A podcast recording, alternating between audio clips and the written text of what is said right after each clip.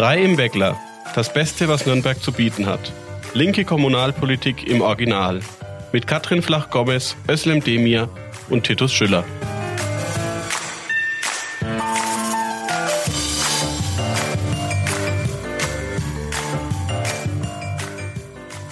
So, herzlich willkommen zur neuen Ausgabe von Drei im Weckler. Heute mit Katrin Flach-Gomez und Özlem Demir. Und mein Name ist Tito Schüller. Heute ist die Stadtratsgruppe komplett. Wir wollen über vier Punkte heute sprechen. Einmal das Mobilitätskonzept, was am Mittwoch im Stadtrat verabschiedet werden soll. Wir wollen sprechen über die skandalöse Abschiebepolitik der Stadt Nürnberg, konkret über den Fall Mimi und Banu.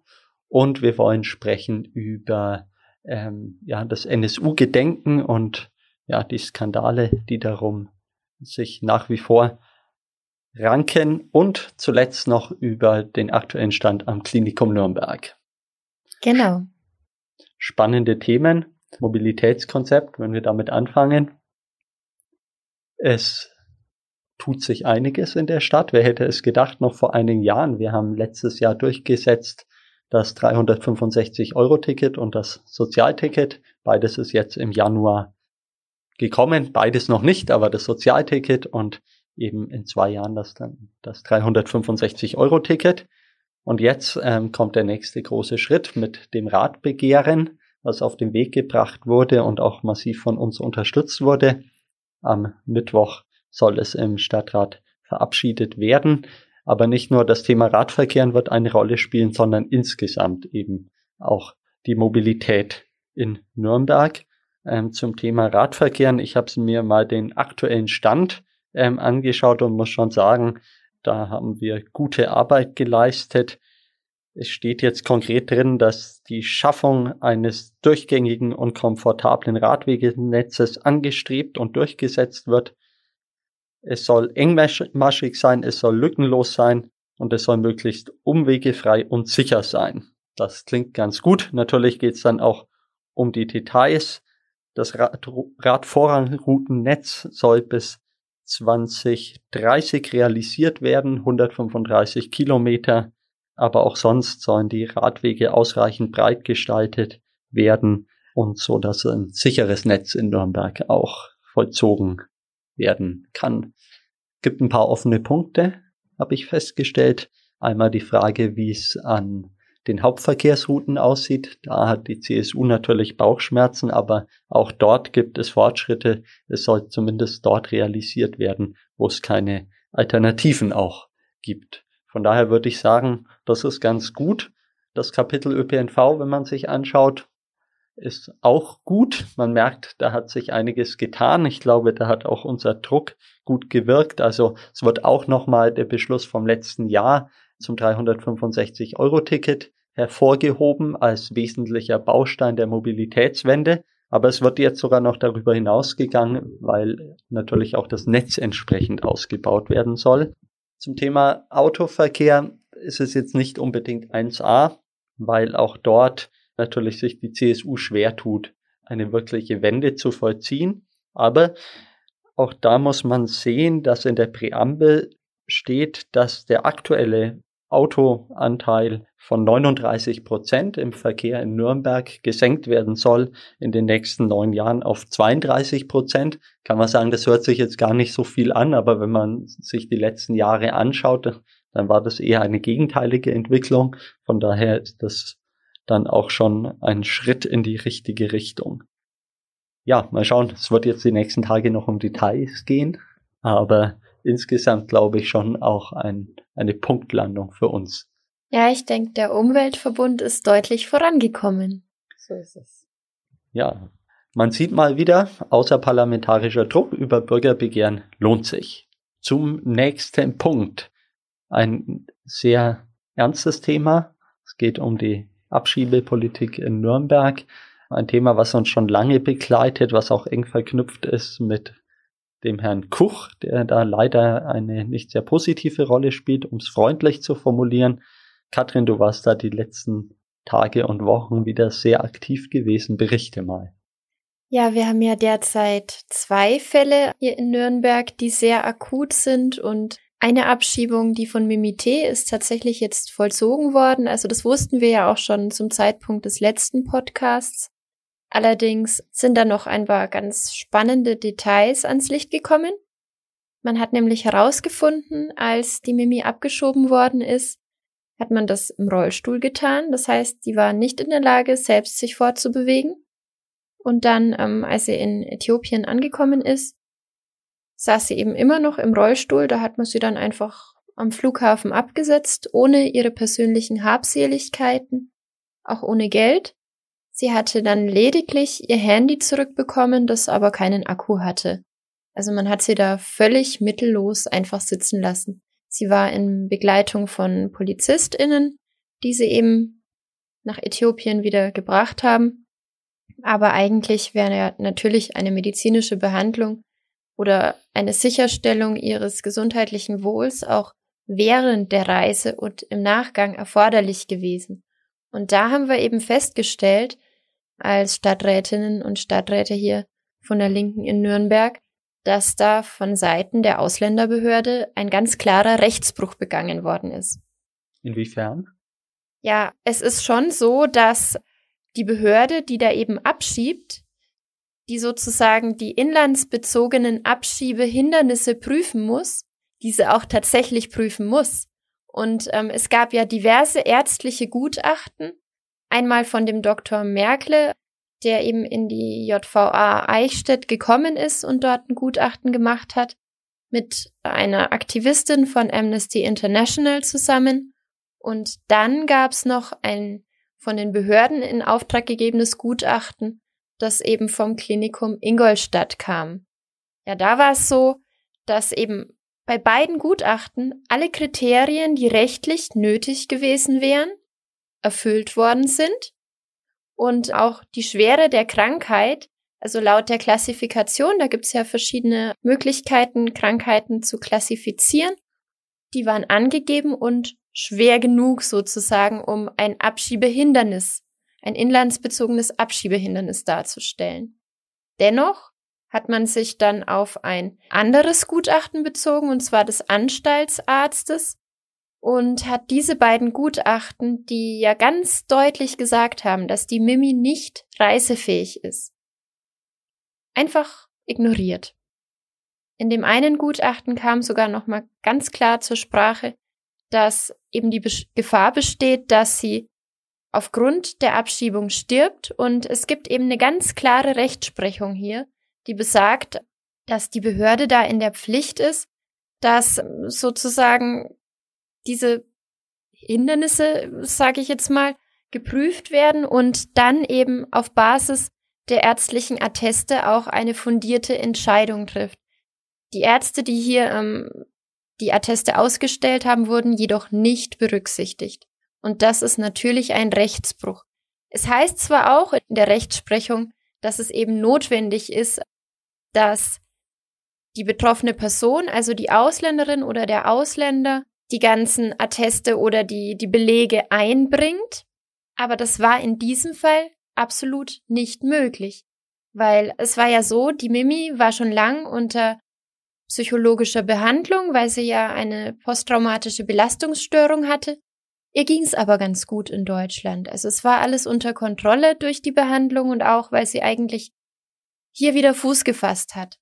Sie hatte ein ganz gutes Leben. Sie war verhei äh, sie ist verheiratet, muss man dazu sagen, hier in Deutschland und auch gut integriert. Sie hat ja auch acht Jahre hier gelebt.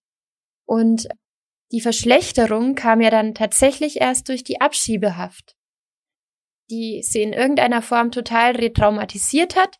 Sie hat in der Abschiebehaft einen Suizidversuch begangen. Und wenn man dann die ärztlichen Gutachten, die das belegen, einfach außer Acht lässt. Also das ist an Verantwortungslosigkeit einfach nicht zu überbieten.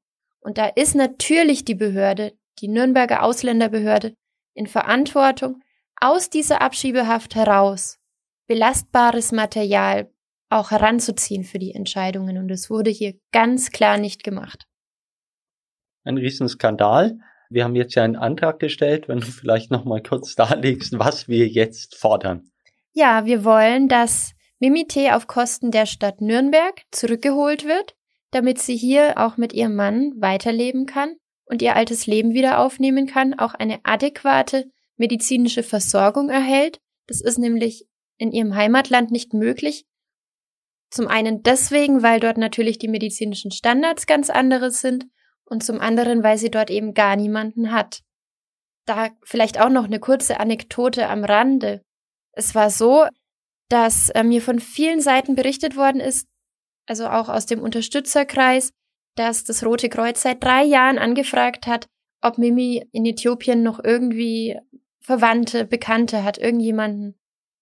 Aber seit drei Jahren hat das Rote Kreuz eben da nichts festgestellt, niemanden mehr gefunden und am Telefon sagt mir der Herr Kuch, ja, es ist doch ganz klar, die hat dort einen Ex-Mann und Eltern. Also hat mir quasi einfach ins Telefon gelogen, kann man so sagen. Das finde ich richtig skandalös. Ja, und was wir noch wollen im Antrag ist eine Dienstaufsichtsbeschwerde gegen die Entscheidungsträgerinnen der Nürnberger Ausländerbehörde, die eben diese wirklich fatalen Entscheidungen getroffen haben und damit die Mimi in Lebensgefahr gebracht haben. Weil, ähm, das sollte man vielleicht auch nochmal dazu sagen, hier geht's um Artikel 2 des Grundgesetzes, um das Recht auf körperliche Unversehrtheit und das wurde hier ganz klar verletzt. Sehr richtig. Uns geht es natürlich um diesen Einzelfall, aber nicht nur, sondern sowas passiert ja hier in Nürnberg mit dem Ausländeramt leider immer wieder. Können Özlem und ich auch als langjährige Stadträte immer wieder berichten, dass wir mit solchen Fällen leider konfrontiert wurden. Ich Von weiß. daher brauchen wir grundsätzlich da auch eine Reform der Nürnberger Ausländerbehörde. Ja, wie sagt man so schön, der Fisch stinkt vom Kopf. Ja, das ist leider oftmals der Fall. Wir haben akut noch einen zweiten Fall, der gerade in der Öffentlichkeit auch heiß diskutiert wird. Äh, Verdi ist da sehr aktiv wegen der Kollegin Bano, die ja als Ärztin am Nürnberger Klinikum arbeitet. Vielleicht willst du da auch noch mal kurz ein paar Worte sagen. Ja, ich fasse mich kurz. Ähm, ja, Banu ähm, ist ja hier in Nürnberg sozusagen bestens integriert und leistet einen sehr wertvollen Beitrag für unsere Gesellschaft. Wobei das natürlich nicht ein Kriterium sein kann, um Leute hier zu behalten oder abzuschieben oder wie auch immer. Alle Menschen sind gleichwertig und haben das gleiche Recht, hier bleiben zu können. Aber hier ist es eben besonders unverständlich, das Vorgehen der Behörde, weil man möchte sie eben abschieben, weil sie eben Teil dieses Prozesses war zur TKPML. Eine linke Vereinigung oder äh, Gruppierung, die in der Türkei als terroristisch eingestuft wird, allerdings nicht hier in Deutschland. Und ähm, da wurde ihr eben als Unterstützerin dieser Gruppierung in Deutschland ein Gerichtsprozess gemacht, was ja an sich schon mal ein riesengroßer Skandal ist. Also es ist nichts anderes als ein politischer Gerichtsprozess, politisch motivierter. Ja, durchaus, denke ich, CSU belastet, wenn man so sagen Und kann. Und auch SPD. Heiko ja. Maas hat ja die Ermächtigung dafür gegeben als auch. zuständiger Minister. Genau, auf Bundesebene sozusagen, ja. ja. Traurig. Genau. Traurig. Und ja, die Ausländerbehörde hier in Nürnberg hat jetzt eben quasi den Stein ins Rollen gebracht mit der Begründung, ja, diese Organisation ist ja so terroristisch veranlagt und deswegen kann man davon ausgehen, dass Banu, ähm, also ich habe das tatsächlich am Telefon so gesagt bekommen, man kann davon ausgehen, dass Banu auch eine Gefahr für die Sicherheit unserer demokratischen Grundordnung hier in Deutschland darstellt, weil ja diese ähm, Vereinigung Terroranschläge verüben könnte und das könnte sie ja dann auch hier in Deutschland machen. Also etwas Abstruseres habe ich mir am Telefon selten anhören müssen. Wobei, wenn man sich mit der Ausländerbehörde am Telefon auseinandersetzt, das ist meistens äußerst abstrus. Zwei Dinge muss man dazu wissen. Einmal gibt es ja auch Veröffentlichungen des Verfassungsschutzes zur TKPML, also zur kommunistischen Partei der Türkei. Und genau. da ist ganz klar festgestellt, dass hier in Deutschland keine Gefahr von ihnen ausgeht.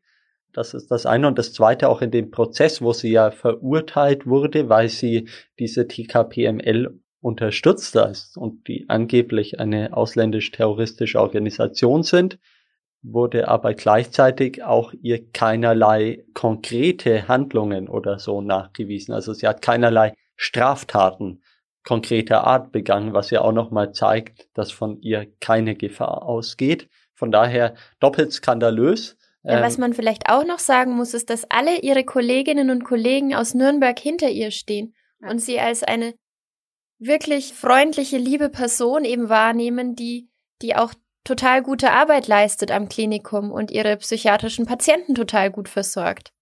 Deswegen ist es wirklich ähm, völlig absurd, was die Behörde da in Nürnberg, die Ausländerbehörde, derzeit treibt. ja, wir kennen sie ja auch seit vielen Jahren und ähm, von ihr geht definitiv keine Gefahr aus, sondern ganz im Gegenteil, sie ist ein wertvoller Bestandteil unserer Stadtgesellschaft. Ja, das nächste Thema dreht sich rund um das Gedenken und die Aufarbeitung der NSU. Drei Menschen wurden von dem sogenannten nationalsozialistischen Untergrund, also einer Nazi-Terrororganisation in Nürnberg ermordet. Wir haben dazu einen Antrag auf den Weg gebracht. Özlem, berichte mal, was war Bestandteil des Antrags und was fordern wir noch ein? Für uns war ganz klar, dass ähm, in den letzten Jahren hier in Nürnberg zwar das Gedenken immer wieder angesprochen wurde, aber leider nicht wirklich gedacht wurde. Man hat immer wieder gesagt, das Gedenken ist wichtig, aber wirklich zu dem NSU-Prozess bzw. NSU-Gedenken hat man leider aus der Perspektive der Stadt nichts getan.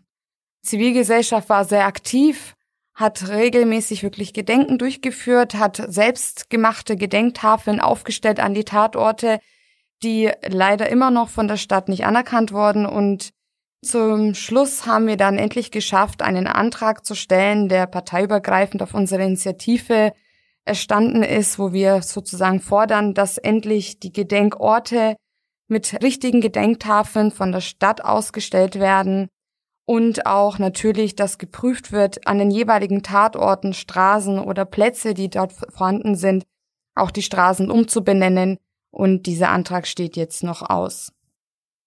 Des Weiteren, was wir jetzt in die Gänge bringen werden, ist sozusagen eine NSU-Resolution möchten wir haben und zwar zum Thema Untersuchungsausschuss an den Landtag bringen. Denn auch da sind noch einiges nicht geklärt und auch dieses Verlangen muss, also auch dieser Prozess muss endlich klar und offen gezeigt werden, was da vieles falsch gelaufen ist. Ja, über die Täter wurden immer viel gesprochen, über die Opfer wenig. Man hat auch am Anfang ja den Opfern Familien äh, dargestellt, dass sie eben in irgendwelche Mafia-Szenen drinnen sind. Über Nazi-Täter hat man gar nicht darüber sprechen wollen. Jetzt ist es bekannt, aber auch wenn man heute zurückblickt, war dieser Prozess nicht vollkommen. Man hat alles, einiges ist immer noch totgeschwiegen und es gibt eigentlich immer noch keine offene, klare Linie, was wirklich zu dem Zeitpunkt passiert ist und daran möchten wir noch weiterhin arbeiten. Ja, wir sind äh, gespannt, wie sich die Stadtspitze auch dazu verhalten wird. Wir werden auf jeden Fall den Oberbürgermeister Markus König da beim Wort nehmen. Ich fand es doch sehr eindrücklich, seine Rede anlässlich des 20. Jahrestages des Todes von Enver Şimşek, wo er gesagt hat, dass es ihm unendlich leid tut, was der Familie widerfahren ist, dass er beschämt ist, welches Leid ihr auch von staatlichen Institutionen zugefügt wurde und er gesagt hat, dass wir alles dafür tun müssen, dass sich so etwas nie wieder wiederholen wird. Klare Worte. Wir hoffen, dass dem jetzt auch klare Taten folgen. Ja, ein sozialpolitisches Thema, gerade auch in Zeiten von Corona, ganz akut ist natürlich die Situation am Klinikum Nürnberg.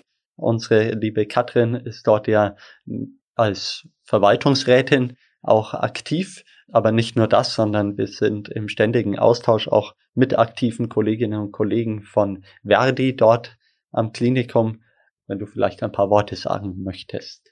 Genau, ja, sehr gern. Vor Weihnachten haben wir ja noch einen Dringlichkeitsantrag an den Stadtrat, diesmal nicht im Verwaltungsrat gestellt, und zwar unter dem Titel Nicht auf dem Rücken der Beschäftigten Gesundheitsversorgung in Zeiten der Corona-Krise. Und da wollten wir eben nochmal klar machen, dass es wichtig ist, dass die Beschäftigten am Klinikum nicht ausgebeutet werden, weil es ist klar, in den Gesundheitsberufen sind viele Menschen ähm, beschäftigt, die ihren Job mit Leidenschaft machen, auch gerne Überstunden machen. Beziehungsweise gerne, ja, aber das wirklich Sie sind aus. bereit aus, dafür. Die sind bereit, genau. Also ich kenne es ja aus meinem familiären Hintergrund auch. Ähm, da werden Überstunden geleistet und da wird sich eigentlich wenig beklagt. Aber am Klinikum gibt es dann doch einige Missstände und so haben wir dann eben gefordert, dass zum einen natürlich äh, die Servicegesellschaften sowohl am Nürnberg Stift und ähm, auch am Klinikum wieder rekommunalisiert werden. Das bedeutet, dass die dann eben wieder eine anständige Bezahlung nach dem Tarifvertrag des öffentlichen Dienstes bekommen würden. Das ist natürlich jetzt nicht geschehen und ich gehe auch nicht davon aus, dass sich der Ferienausschuss am kommenden Mittwoch dazu entschließen wird. Aber es wäre natürlich trotzdem sehr, ähm, sehr schön, wenn sich da in die Richtung was tut. Und was jetzt eben notwendig ist, ist, dass wir hier im Kommunalparlament, also im Stadtrat sozusagen Druck machen durch solche Anträge, aber gleichzeitig die Beschäftigten auch Druck machen und sich organisieren und sich gegen diese Ungerechtigkeit stellen. Aber es war natürlich nicht der einzige Punkt, den wir da ähm, verlangt haben in unserem Antrag, was eben auch wichtig ist, dass gerade in solchen Zeiten, wo der Infektionsschutz über alles geht, die zu leistende Quadratmeterzahl bei den Reinigungskräften sukzessive reduziert wird. Das heißt, dass die nicht mehr so viel Fläche reinigen müssen, sodass es besser gemacht werden kann und genauer. Weil ähm, die Reinigungskräfte haben ja eine große Verantwortung im Klinikum. Das heißt, sie sind dafür zuständig, dass sich die Menschen nicht anstecken, weil, keine Ahnung, die Umgebung verunreinigt ist. Und dem sollte man definitiv eine Wertschätzung entgegenbringen. Und das ist bisher nicht geschehen. Auch nicht durch die Löhne, aber auch nicht dadurch, dass man eben die Quadratmeteranzahl reduziert hat. Jetzt ist es so, wir haben mit vielen Kolleginnen dort gesprochen, die haben gesagt, es wird eigentlich immer mehr, sie haben immer größere Flächen zu putzen. Und auch die Arbeitsschutzmaßnahmen sind nicht immer optimal oder auch die Tragezeiten von den, von den Masken, die da getragen werden müssen. Da gibt's ja ganz konkrete Regelungen im Arbeitsschutz, die festlegen, wie lang die Pausenzeiten dann sein müssen eben. Aber all das wird eben nicht eingehalten.